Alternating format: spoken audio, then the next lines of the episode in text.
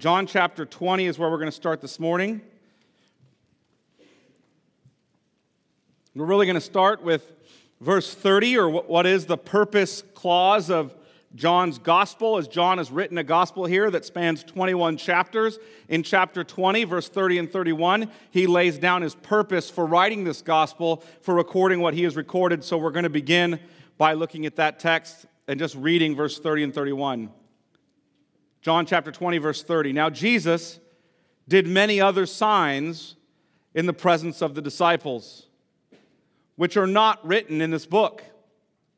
But there these are written so that you may believe that Jesus is the Christ, the Son of God, and that by believing you may have life in his name. Let me pray. Father, we ask that as we consider your word, as your spirit has superintended at the hand of the Apostle John, that you would give us ears to hear what your Spirit is saying to the church. That we would recognize your Son for who he is, the one who reveals you, our Father, and who saves us. That we would rejoice in him, and in rejoicing and trusting in him, so I have life in his name. Pray this in Jesus' name. Amen. What is a Christian? It sounds like a simple enough question, but I want to ask it. What is a Christian? Because how we answer that question defines what we believe about what we call Christianity. And, and, so, what would you say to answer that question? And I would guess that you would say something like a Christian is someone who believes in Jesus Christ, someone who follows Jesus. That's probably how most of us would define a Christian. And, and that's good. You should say that. But that leads us to other questions, doesn't it? Like, who is this Jesus that we're to believe in? Will any old Jesus do? And my contention is and has been that the only Jesus who defines Christianity is the Jesus who is rightly understood as the Son of God, the second member of the Trinity. He's the only one who's saving because he's the only one who is. There is no other Jesus. But why do I need to believe in Jesus? I mean, why, why do I need him? And that's why I said, look at John chapter 20 and verse 30. Now, Jesus did many other signs in the presence of the disciples. If you'll note, if you go through the Gospel of John, you'll find that John only records seven of Jesus' miracles or seven signs. They're all called signs because they're pointing to something. They're telling you something about him. It's not that Jesus just went around and wanted to show off his ability to do miracles. Jesus was actually doing miracles to teach something about himself. And so John refers to them as signs. They're pointing to some truth about him. He, John only records seven, and he says there are many other signs that he did in the presence of the disciples, which are not written in this book or the Gospel of John. You can read about several of them in Matthew or Mark or Luke, but they're not written here. But these are written. These signs, verse 31, are written so that you may believe something about Jesus. What? That Jesus, now notice two things there, two truths about Jesus, that Jesus is the Christ. First one, you must believe that Jesus is the Christ, the Messiah promised in the Old Testament, the servant of the Lord promised in Isaiah, who comes to save us. You must believe that about him. Second, he says, they believe that Jesus is the Christ, the Son of God, that he is divine. He is the eternal Son of the Father, sent by the Father to save us. And why does John want you to know that? Look at the last clause. And that by believing, so here's the purpose that by believing, you may have life in his name. That by believing, you may have life in his name. Did you catch that? Life is only found in the name of Jesus, the Messiah, the Son of God. Now, what kind of life is he talking about? Well, eternal life. Look, look at John chapter 17. John chapter 17 and verse 3. And this is eternal life. Here's the definition. You hear that? This is eternal life. I want eternal life. I don't have it. I want to know what it is. What is it? This is eternal life that they know you, the only true God, and Jesus Christ, whom you've sent. Eternal life, that's the life that you only have in the name of Jesus. But I want you to understand something about eternal life because I think when we think of eternal lives, our minds automatically go to temporality. In other words, we start thinking about eternal life as life for, a, for an eternal period of time or infinite period of time, as in the amount of time you'll live. But eternal life is not speaking here about temporality. I'm not saying you won't live forever. Please don't misunderstand me. But he's not talking about the amount of time you'll live when he says this is eternal life, or so you'll have life in his name. For Jesus already told us that all people live eternally, in the sense that all people live forever. Look at John chapter 5. John chapter 5. Go back there in verse 28.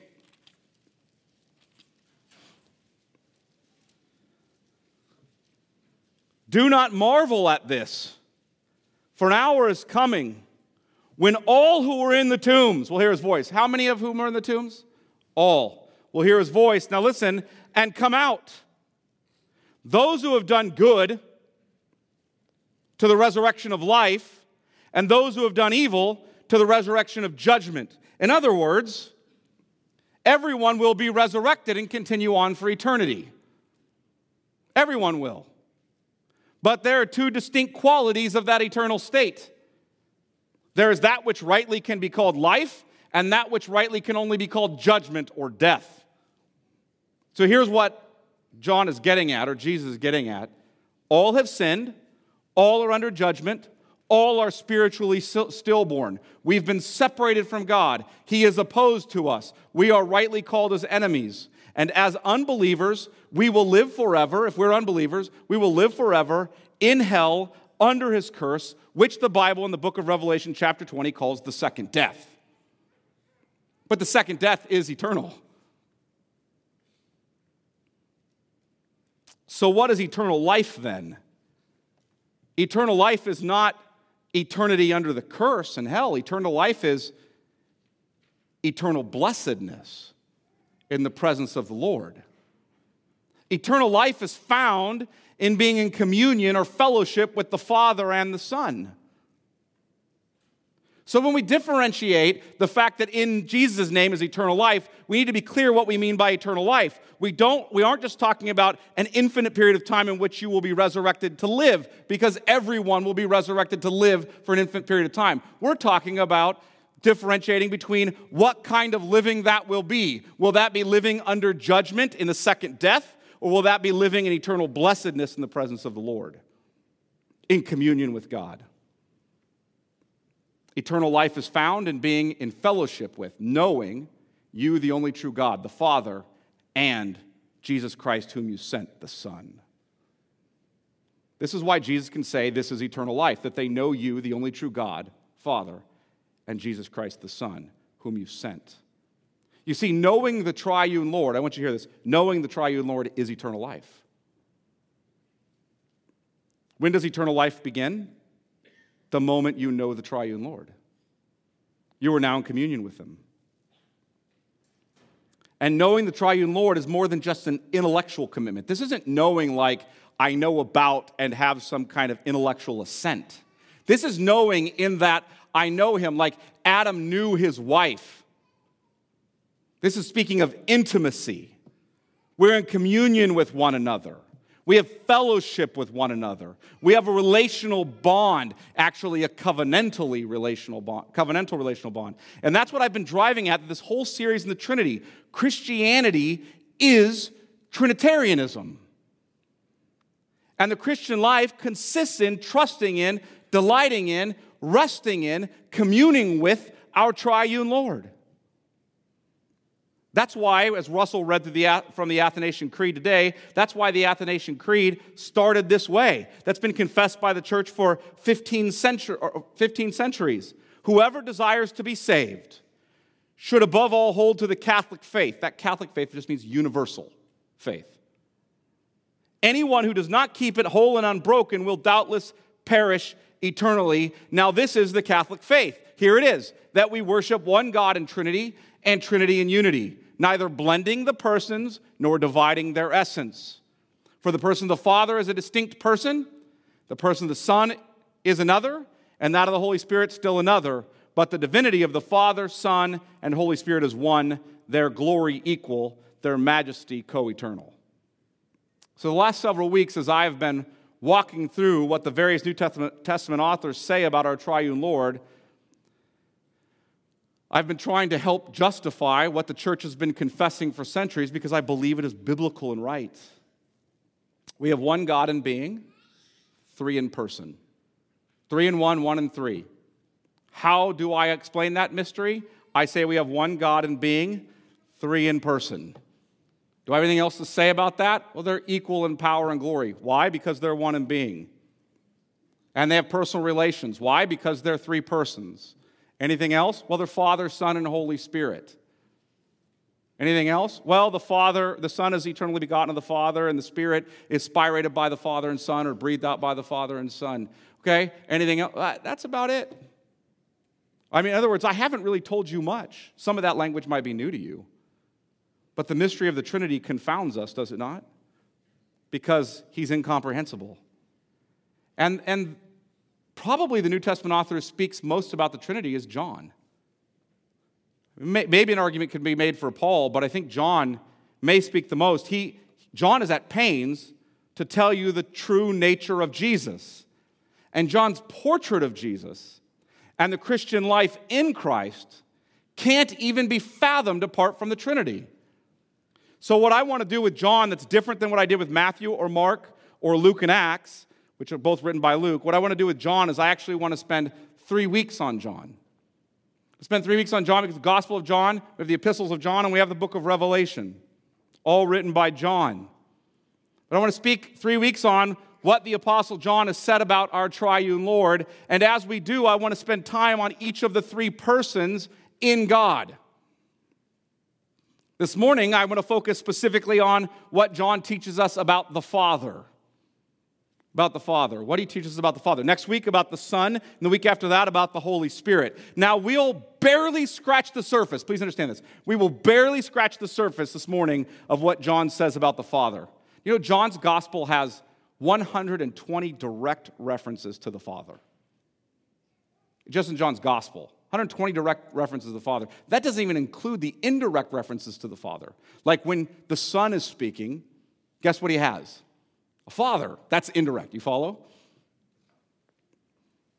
Now, we'll barely scratch the surface. So, here's what I want to do today. As, as briefly as I can, I want to take the sermon in three parts. Here's the first part is this. We're going to begin to be, build the case that John believes in the triune Lord. That he confesses, that he teaches, he reveals to us in Scripture the triune Lord. That's the first thing I'm going to, point I'm going to make. Second, we're going to look at the person of the Father specifically. And third, we're going to consider how do we fellowship with the Father? How do we fellowship with Him? Okay, so, so let's look first at the triune nature of God in John.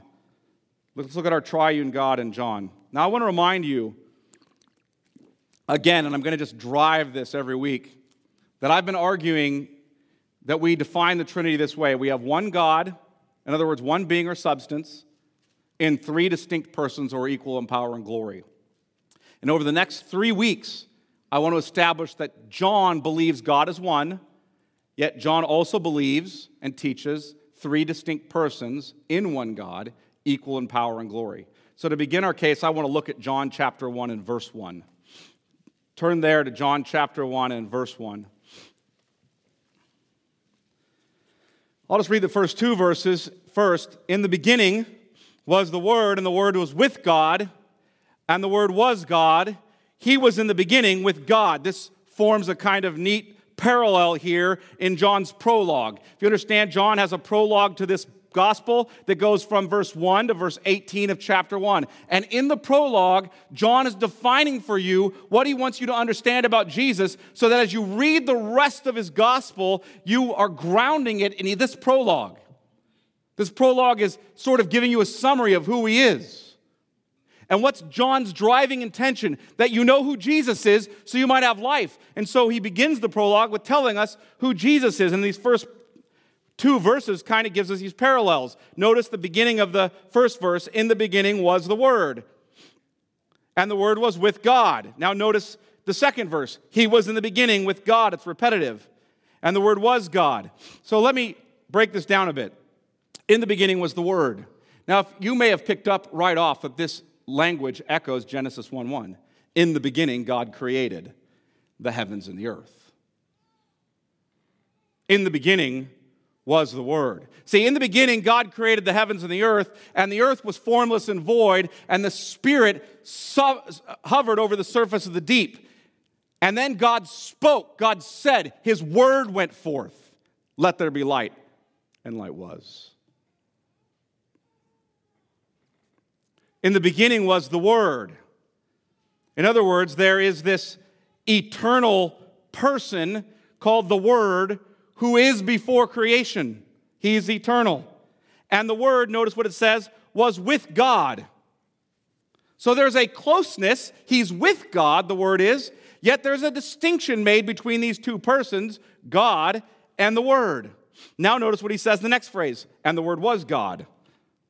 Now, you might stop and go, What is it, John? Was the word with God or was the word God?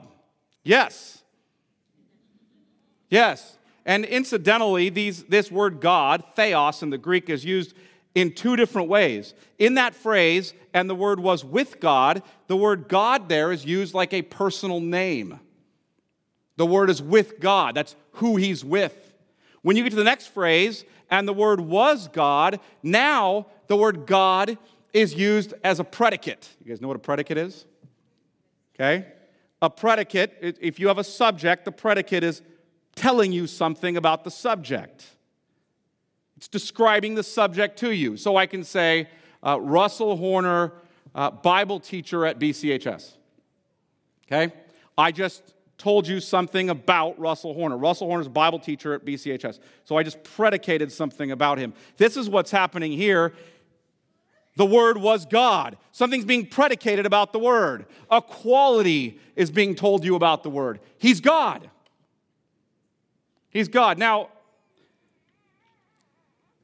I, I want to be careful here because some of you will come up to me and say, but don't the Jehovah's Witnesses in the New World Translation say, well, what it should be is, and the Word was a God? Isn't that how they translate it? Yes, that is how they translate it. Is that correct? No. It's not correct. Um, now, I could explain to you why. It's because of Colwell's rule in Greek grammar. And, and then I could tell you what Colwell's rule is. And you would say, that's Greek to me. And I would tell you it's also Greek to the Jehovah's Witnesses, clearly, based on how they translated their text. Okay? The Word was God. He was in the beginning. Now, notice what John comes back to. He was in the beginning with God. Again, the word who is God is differentiated from God who was with him in eternity. Wow, that's a lot to say in two verses. Now, look what he says in verse 3 All things were made through him. That's the word. All things are made through him. And without him was not anything made that was made. In other words, the word is the creator. Nothing was made that was not made through him. So this eternal word, who is God and who is with the eternal God, is also the one through whom everything was made. Now, we're going to return to this text when I do a sermon on the Trinity and creation. So I'm not going to spend a lot of time here, but, but here's what I want you to know for now. I just want you to remember that in the Old Testament, in the Old Testament, the Lord God who is one. Hear, O Israel, the Lord our God, the Lord is one. That Lord God is the Lord and the creator of heaven and earth. He is God, Isaiah tells us, and there is no other. And yet, this eternal word, being spoken of here as God, who is also with God, is now called the creator of all things. He is God, and He is with God, and everything is created through Him. Now, now look at John 1 and verse 4. In him was life. That's in the word, was life. And the life was the light of men. See, he is the one who gives life to all things because he is life in himself. Jesus will come to tell us that later in John 5. We won't look at it today, but probably next week. That he has life in himself. He is life. Life was in eternity past and is through eternity future in Him. He is the one who spoke life into the old creation. He said, Light be, and it was. And He is the one who speaks eternal life into the new creation. And the life was the light of men. In other words, this word not only is life, but this word reveals the truth. He is the light. Like, like think about it like light beams radiating from the sun, our stars. So this word radiates forth, showing the, forth the glory of God. Now look at verse 6 through 8. There was a man sent from God, his name was John. He came as a witness to bear witness about the light, that all might believe through him. He was not the light, but came to bear witness about the light. In other words, we get an aside here in the prologue about John the Baptist to distinguish John the Baptist, the greatest of the Old Covenant prophets, from Jesus, the one who is the light. John the Baptist, like all of God's emissaries throughout Scripture, John the Baptist, like every prophet throughout Scripture, was always testifying to the light, was always pointing to the light, but was never the light. Now look at John 1, verse 9. The true light, which enlightens everyone, was coming into the world. He was in the world and the world was made through him, yet the world did not know him. He came to his own, speaking of Jew, the Jews or Israel, and his own people did not receive him. See, the light came in the person of Jesus Christ, but the world rejected him. His own people didn't receive him. But look at verse 12, this contrast. But to all who did receive him, who believed in his name, he gave the right to become children of God. See, if you do receive Jesus, if you do believe in his name, you're born again, you're adopted as a child of God. In other words, you now have life. You were brought back from spiritual death. You were brought back from separation from the Father, and you're now adopted as children of the Father. John has just brought us into the relational category of adoption.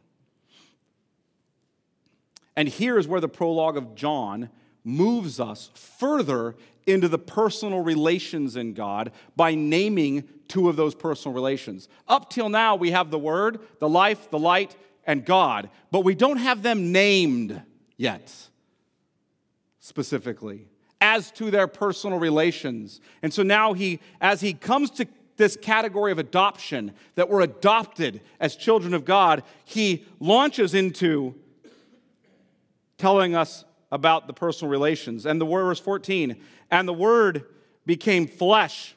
In other words, this word who was eternally God and eternally with God, through whom all things created, this word took on humanity. We call it the incarnation. He was incarnate, infleshed. He took humanity to himself. That's what he did. It says, and the word became flesh and dwelt among us. That word literally tabernacled. The presence of God was in the tabernacle. And now the presence of God is tabernacling in the Word. And we have seen His glory. Glory, now notice what it says as of the only Son from the Father, full of grace and truth. Did you catch that? He became a man and was God with us, Emmanuel. And he is then told to us to be the only Son from the Father. He is full of grace and truth, truth as he comes from the Father, who is also full of grace and truth. Now look at verse 15. John bore witness about him and cried out. That's speaking of John the Baptist. This is was he of whom I said, He who comes after me ranks before me because he was before me. In other words, what, what he's saying is, this is the guy whom John the Baptist pointed us to. The one who is exceedingly greater than the greatest man to ever be born of women. And he's exceedingly greater. Why? Because the Son was before John. He was eternally with the Father. He is God. He doesn't just bear witness to the light, He is the light. He doesn't just tell you how to get life, He is life. One of the reasons I hate that song, you know, um, He came from heaven to earth to show the way. No, he didn't come to show the way, he came to be the way. He doesn't point to the light, he is it. He doesn't point to life, he is life. Now look at verse 16. And from his fullness, we have all received grace upon grace. Because he is God, his fullness brings us immeasurable grace, grace upon grace, superabundant grace, grace greater than all my sin. His grace pours forth from the infinite storehouse of his divine being. How can it fail to cover my sin? It is in Christ, in Christ that we see all that God is for us. Now, we've never seen these heights of grace before. Nowhere in Scripture have we seen these heights of grace before. Nowhere. Now we have received the revelation from God that we didn't receive before. We received revelation from God, but not to this height. We didn't receive the one of whom the angels break out in praise and song at his birth. Glory to God in the highest. And on earth, peace among those with whom he's pleased. But now we see him. Look at verse 17. For the law was given through Moses. In other words, Moses was pointing forward through the law to Christ. Grace and truth came through Jesus Christ. This isn't contrasting the law saying that it's not true or there's not grace in the law. The point here is that revelation has escalated. We have revelation about the Son, grace and truth in the law, but now he's really come. The fullness of revelation is here in him. And look what it says, verse 18. No one has ever seen God. See, no one has ever seen him. How many people have seen God? None. No one. Universal negative. Catch that? No one has ever seen God. But notice this next phrase, the only God, which, by the way, I think is best translated, it's monogenes in the Greek, I think is best translated, the only begotten God. The only begotten God who is at the Father's side. In other words, on his bosom. It's a bit like um, John, the beloved disciple, who's laying his chest, uh, his head on the chest of Jesus at the Last Supper. He's at his side. He's in close, intimate, personal relation with him. He's begotten from him. No one has ever seen God, but the only begotten God who's at the Father's side, he has made him known. Who's that? The Son. The Son reveals to you the Father. So the Son of the Father is the Word of God who was with the Father for eternity. He is God. He is the only begotten God. He is eternally in the closest relationship with the Father. In fact, He and the Father are one. He makes known the Father. He reveals the Father, and He is the way to the Father. That is why He is called light and life. Light, revelation. Life, union or communion with our triune Lord. That's also why he affects our adoption as children of the Father. What else would the Son affect but our adoption as his brothers and sisters, as children of the Father? So we have two distinct, co equal, and co eternal persons in one God. So you might say to me, okay, great. In the first 18 verses of John, you've proven to us binitarianism, right? Two persons in God, but not Trinitarianism. All right, so you're going to have to wait until next week for me to do that. But I will. What I want you to grab a hold of today is that Jesus has come to reveal the Father to you and to bring you adoption as children of the Father so that you might have eternal life. So I want to look at that second point the person of the Father. Who is he? Who is he? At the beginning of the sermon, I asked you this question What is a Christian? What is a Christian? I, w- I want you to hear how J.I. Packer addressed that question in his book, Knowing God. Here, here's what Packer said What is a Christian? The question can be answered in many ways, but the richest answer I know is that a Christian is one who has God as Father. You see, an unbeliever is one who does not have God as Father. We are not naturally children of the Father. We are, as Paul said in Ephesians 2, naturally children of wrath, sons of disobedient obedience, or as Jesus said to the unbelievers in John chapter 8, children of your father, the devil. It's not complimentary. We are spiritually stillborn as children of the one who comes to steal and kill and destroy, and Jesus has come to give us the right to become children of the Father. That's the ultimate gift of Christianity, is it not? You're restored to right relationship with the Father. You're adopted sons in Christ. I use that language of sons not to say that women aren't included, but to say that women are made heirs as well. You're adopted sons in Christ. This is eternal life to be children of the Father. But who is the Father? Who is He? What's He like? Well, what do we learn from the, about the Father from the Son? Well, there's, there's way more that we learn about Him than I have possibly have time to get to today. We could spend the rest of our lives talking about what we learn about the Father. But I want to emphasize three quick truths we learn from the Father, all oriented around the same idea Here's the first one He is eternally Father. Did you hear that? There's not some God substance behind him that one day decided to be Father. He is Father by nature. This means he is eternally related to the Son. He's always had the Son at his side, on his bosom, with him. He, is, he has eternally begotten the Son. He has eternally been in fellowship with the Son. The Father and the Son were together in the beginning, before the creation of the world, in eternity past. Father and Son. Uh, it's important that we know that. He doesn't become Father and Son. God, in fact, doesn't become anything. You follow that? He is pure being and act. He becomes nothing. Right? If he's becoming anything, we should all be really concerned. Because if God is becoming something, what might he become? And will it be good for us? He is. That's his divine name. I am. Not I'm becoming, I am.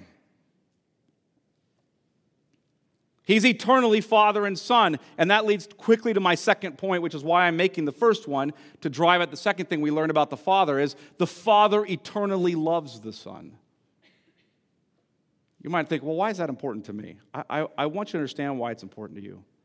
The Father eternally loves the Son. As, John, as 1 John 4 says, God is love. And the sending of the Son and the Spirit make that clear to us that God is love. Now, I don't mean by love what the world means by love. I don't mean some aesthetic, some feeling. I mean love has actual ethical content. Love is holy. He loves the Son, He sends Him. But we must begin with the Father's love for the Son, not the Father's love for us.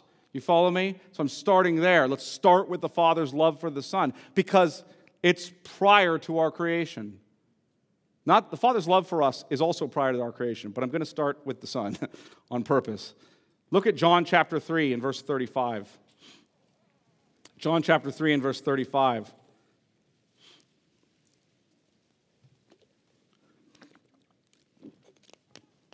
The Father loves the Son.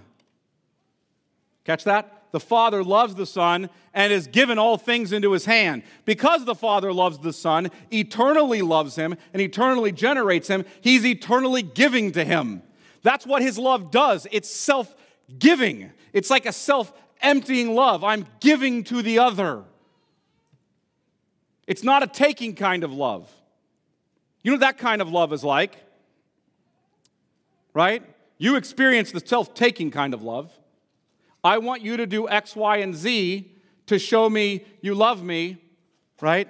In other words, I love you, you love me. Now do these things to show me you love me because my love is constantly taking.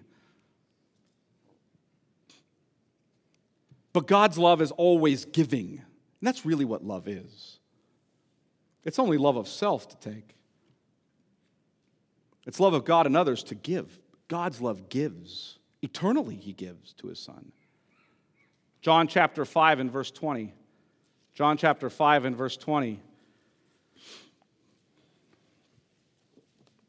For the Father loves the Son and shows him all that he himself is doing.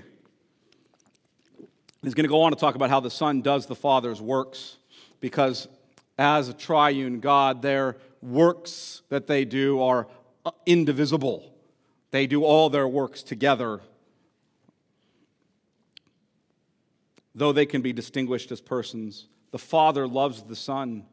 John chapter 15, John chapter 15 and verse 9. There's more, but I'm just going to narrow it down to these. John chapter 15 and verse 9. Listen how Jesus speaks about this. As the Father has loved me, so I have loved you. Hear that? The Father's loved me, and He's given Himself to me. He's given all things to me. That's what His love does. And in the same way, I have loved you. I'm giving myself to you. John chapter 17 and verse 24. Father, I desire and here's Jesus praying to his Father, the Son, speaking to the Father, I desire that they also, whom you've given me, in other words, the people the Father has given to the Son, they whom you've given me, may be with me where I am to see my glory that you've given me because you loved me before the foundation of the world. See, the Father's loved the Son in eternity. And He's given all things to Him out of that love. Look at verse 26 of the same chapter. I made known to them your name. And he's speaking about his disciples and the people around. I made known to them your name. He's speaking to the Father. And I will continue to make it known that the love with which you have loved me may be in them and I in them. Understand this God did not make creatures so that God could know what love is. He wasn't in heaven eternity past singing, I want to know what love is. Wasn't doing. He knew what it was. Right? He did not create creatures so he could know what love is. He did not redeem those creatures because he was needy for their love. God created and redeemed out of the overflow of the eternal love which has always been between the Father and the Son. That's why his love is always self giving. It's always been in eternity, and He's always been giving. And creation and redemption is the overflow of the love of God that exists between the Father and the Son and the Holy Spirit from eternity. This eternal love between the Father and the Son overflows in the gospel story that is our salvation. Look at John 17 and verse 1. When Jesus had spoken these words, he lifted up his eyes to heaven and said, Father, the hour has come. That's the hour of his death, the cross. Glorify your Son, that the Son may glorify you. See, the Son's interest is that the Father would glorify him, that he might glorify the Father.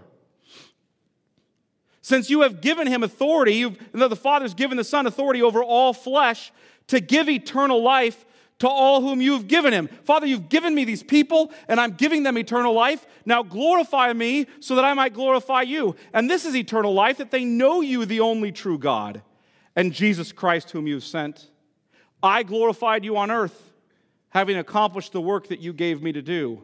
And now, Father, glorify me in your own presence with the glory that I had with you before the world existed. The Son has been sent to gather the people that the Father has given him, so that through the Father glorifying the name of the Son in salvation, the Father's name might also be glorified. In other words, we are beneficiaries of the Father and the Son's eternal love for one another and they want to catch us up in that. That's why the importance of verse 24 of chapter 17. Father, I desire that they also, whom you've given me, may be with me where I am to see my glory that you've given me because you loved me before the foundation of the world. They want us to be caught up in this glory. And notice in verse 26, I made known to them your name, and I'll continue to make it known that the love with which you've loved me may be in them and I in them. They want to catch us up in this eternal communion between the Father and the Son and the Holy Spirit. Your eternal good. Catch this because this matters. This is really everything, I think, in the Christian life. Your eternal good is inextricably bound together with the mutual love and glory between the Father and the Son. Why does that matter? Because that means that your eternal good is as secure as the love the Father and the Son have for one another. And they will not fail to love one another, nor to give their glory to another. And that leads to the third point I want to make. If that's who our Father is, this Father who loves the Son eternally, who's always been Father and who loves us, right? I, that's where I want to go. The Father eternally set his love, the third thing I want to say about him, he eternally set his love on his people and sent his Son to redeem us. Now, I think we often imagine Jesus as the one who loves us. Jesus loves us and he comes to sort of buy the Father's love for us. The Father's angry, right? He's all ticked off, and Jesus has come because he loves us. He's the really loving one, and he's buying off the Father. As if the gospel is that the Father loves you after you've met the condition of believing in Jesus. But understand that the Father loves you, and therefore he sent Jesus for you and drew you to Jesus in faith. Look at John 3:16. This is the most famous of all Bible verses.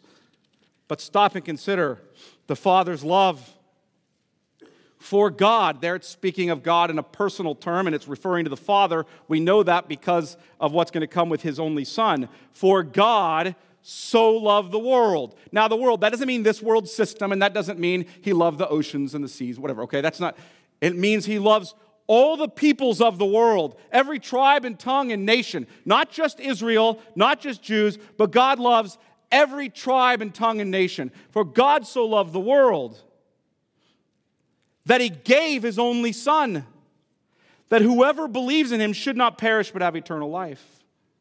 You see, the Father gave the Son because he already loved you. He didn't give the Son to buy his love for you.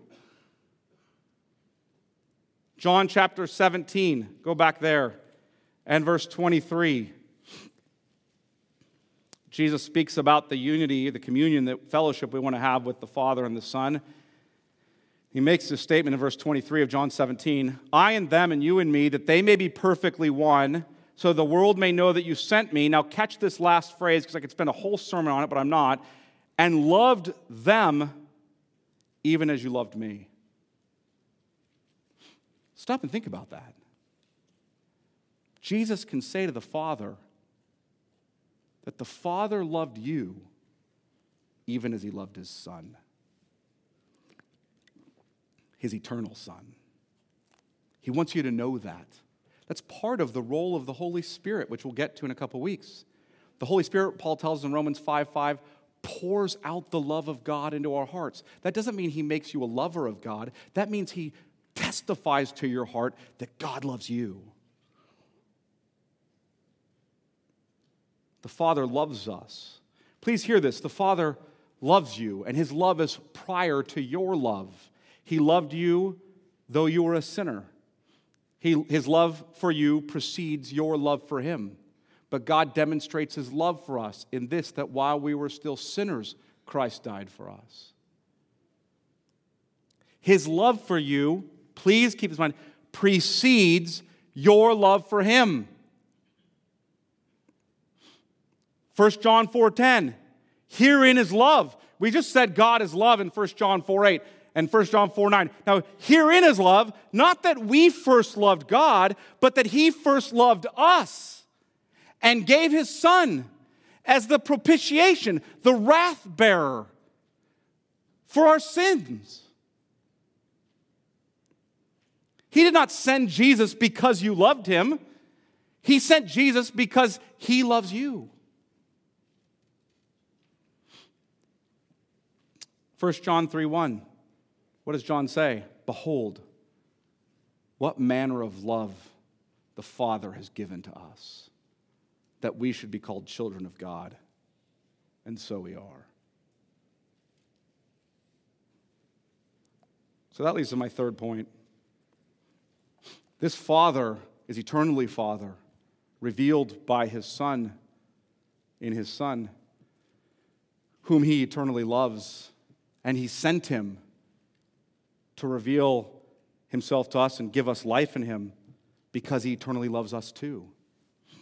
Right? So how do we how do we fellowship with the Father in love? How do we do that? How do we fellowship with this Father who loves us? Paul, Paul seems to understand that we need to. In Ephesians 1 and verse 3, he breaks out and prays, Blessed be the God and Father of our Lord Jesus Christ. Who's he blessing? The God and Father of who? Our Lord Jesus Christ, who's blessed us in Christ with every spiritual blessing in the heavenly places. He chose us in him before the foundation of the world that we should be holy and blameless before him. In love, he predestined us to be adopted as sons to the praise of his glorious grace, with which he blessed us in the beloved. Paul just wants to break out in worship of the Father and his great love for us and his great blessings to us in Christ. Paul also says in Ephesians 2:18 that we have fellowship with the Father through the Son and by the Spirit. That's what he says. For through him, Christ, we both, that being Jews and Gentiles in the context, have access in one spirit to the Father. So, how do we have access to the Father? How do we have fellowship with the Father? In Christ by the Spirit. In other words, we look to Jesus, the Son, in faith, and the Spirit unites us to Christ through faith, and we're adopted in Christ as sons of the Father. And the Spirit pours out the love of the Father in our hearts so we'll know that He loves us. So that we'll know that He's given Jesus for us, that Jesus is ours and we're His. And thus we have fellowship with the Father. As John said, Jesus gives us the right to become children of God, born not of the flesh, but as he says in John chapter 3, born again of the Holy Spirit. And as children of God, as sons of the Father, we ought to hold fellowship with the Father, with Him in love. We, that means we reflect on and rest in and receive His great love for us in the Son. I mean, that becomes a part of your spiritual discipline. It's just to, not just to open your Bible and read the Bible and just kind of check that task off, not just to pray and sort of check that task off, not just to come here on Sunday morning uh, so that you have attended to your church duty. I'm not saying any of those things are bad. Those are all good things, but not in and of themselves. They're good in as much as you understand that every time you open this book, you are reading of the overflow of the Father's love for you. He, by the Spirit, is speaking to you in His Son. Every time you gather for corporate worship, you're gathering with the body of Christ so that the Father can give Christ to you by the Spirit. You're not just having a transfer of information. The Father's giving Himself and His Son and the Spirit to you. And you're resting in and reflecting on and receiving His great love for us in the Son. And then we return that love to Him with our lives. We return it to Him with the way we live. If you love me, you'll keep my commandments. Please hear this. This world, this life is plagued with suffering and death. Things are not the way they're supposed to be. It's plagued with sin and rebellion. And you may reach the point where you wonder, for a variety of reasons, does the Father love me? Does God love me? Does the Father really love me as his child? See, what I see around me in my life right now looks nothing like the Father's love for me. That's why it's so important that we are daily, moment by moment, reminding ourselves that the Father loved us before the foundation of the world and sent his Son to redeem us and his Spirit to apply that redemption to us. If he loved you before the world began, there's no way you're thwarting that now.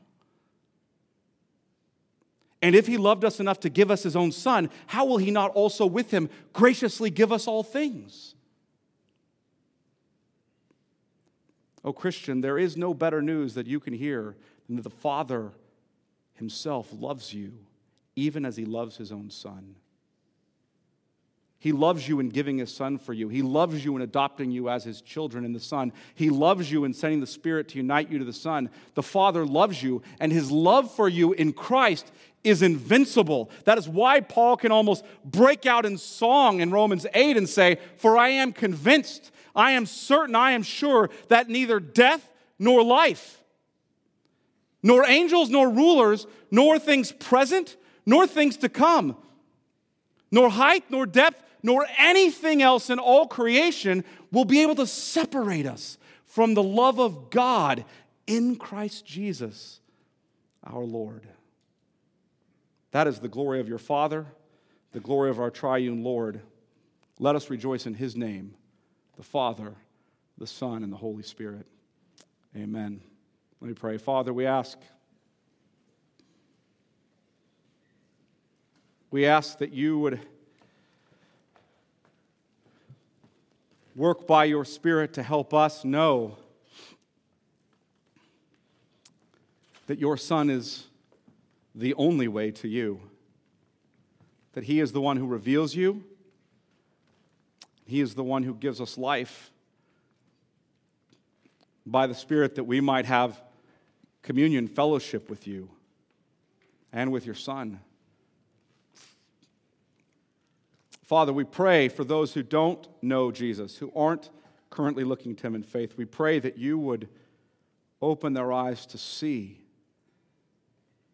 who Jesus is, the Messiah, the Son of God, and that they would believe and by believing would have life in his name. Father, pray for, the, for those of us here who are Christians that we would not neglect the great privilege and duty of communing with you as our Father in love, reflecting always and everywhere on the great love that you've shown us before the world began and in creation, and most, most spectacularly in the giving of your Son and his cross bearing sin on our behalf. And Father, we pray that we would meditate on that day and night and we would return that love to you in obedience, knowing that you are good. You're a good Father. May we trust you as your children in Jesus' name. Amen.